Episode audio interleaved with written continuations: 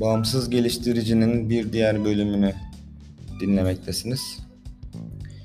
Temmuz ayının 2020'nin Temmuz ayının son haftasındayız. Bu hafta e, imlediğim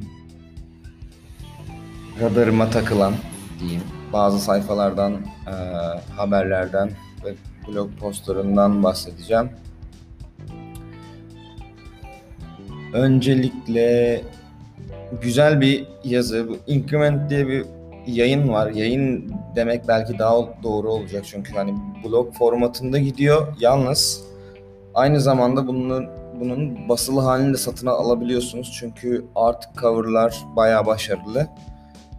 Ee, bu sitenin birkaç yazısını da daha önceden görmüştüm Hacker News'ta. Bence çok iyi iş. Ee, ve burada çok iyi, çok kaliteli bir yazı var. Ask an expert. Why is CSS the way it is? Neden CSS yani bugün olduğu gibi diye belki çevirebiliriz. Çok iyi başlık.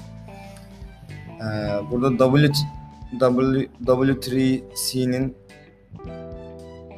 e, teknik direktörüne, konsorsiyumun direktörüne birkaç soru sormuşlar. Veya işte bir um, soru sormuşlar ve bununla alakalı işte yazı var. Yani biraz daha böyle CSS'in tarihini iyice öğrenmek istiyorsanız çok ilginç bir yazı. Hakikaten mesela işte Mysterious Ranges, Unicode Unicode Range hakkında ya da ne bileyim böyle komik funny fonts mesela şey hiç duydunuz mu bilmiyorum. Font Family Fifty Shades of Grey yazdığın zaman bu bir e, Shades of Grey diye bir font varmış. e, Fifty Shades of, of Grey diyorsun mesela font weight 50 oluyor gibi. E, böyle bir tarih tarihi bir şey var. E, renkler hakkında özellikle alınan kararlar vesaire. Başarılı bir yazı link e, linki ekleyeceğim. Bu arada yayıncılık için de çok güzel bir örnek olabilir. Increment biraz daha bu e, bu siteyi biraz daha incelemem lazım.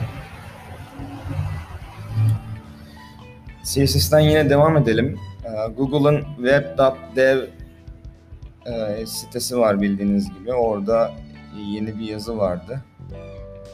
21'inde yayınlanmış.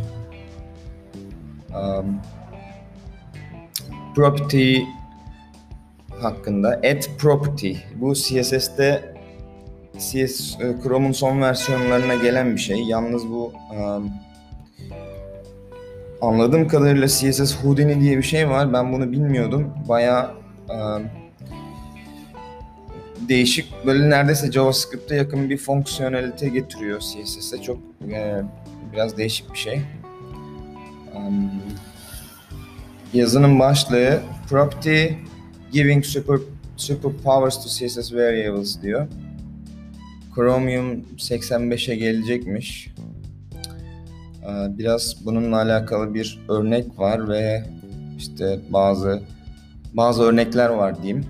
Neler sintakstan bahsediyor, neleri değiştirebileceğinizden bahsediyor. Bir tane de çalışan örnek var. Ya böyle renklerle alakalı bir fonksiyon mesela hover olunca renkleri işleyerek renk değişkenlerini hatta işte CSS değişkenlerini atayarak renklerde manipülasyonlar yapmak mesela mümkün olabiliyormuş. Tabi işte bu sintaks alanında nasıl manipülasyonlar yapabileceğinizi gösteriyor. Bir tane glitch demosu var. Bir bakayım ben de çalışacak mı şu anda.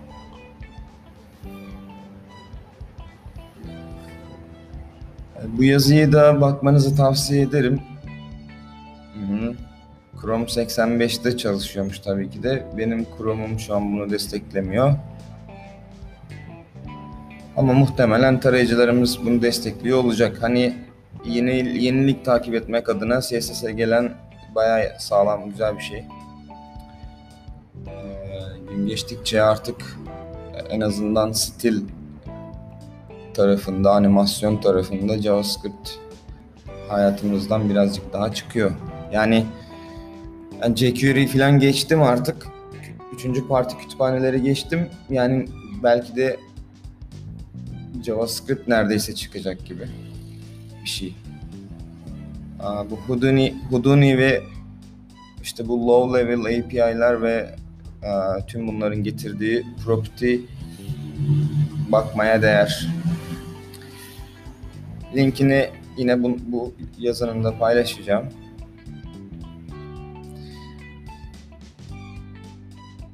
Bir tane open source proje var.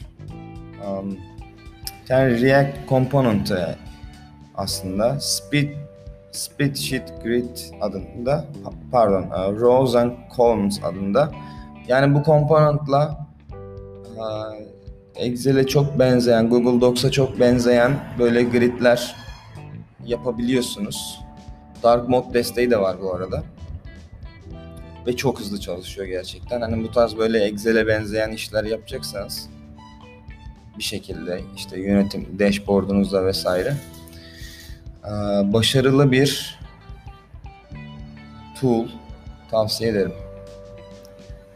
Component diyelim daha doğrusu. Bir tane blog yazısı var. Yeni bir e, başlık. Bu da 23'ünde yayınlanmış. How to make more good decisions altında. Bu çok kısa bir yazı böyle bir, bir dakikada falan 10 saniyede okuyabilirsiniz yani. Bir tane de çarp çizmiş.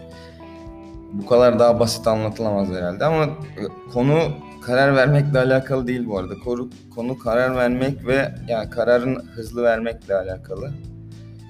İlginç bir bakmanızı tavsiye ederim. Bir de how to yazısı eksik kalmasın dedik. Sonuçta web tarafından gidiyoruz. Um, Stelve ve TypeScript'i anlatan Stelve'nin kendi sitesinden bir blog yazısı. Burada hızlıca TypeScript kodlamaya başlayabilmek için um, bir e, şeyden bahsediyor. Bir how to yazısı aslında açıkçası. Ve çok fazla da kurulum yapmadan direkt MPX e, NPX üzerinden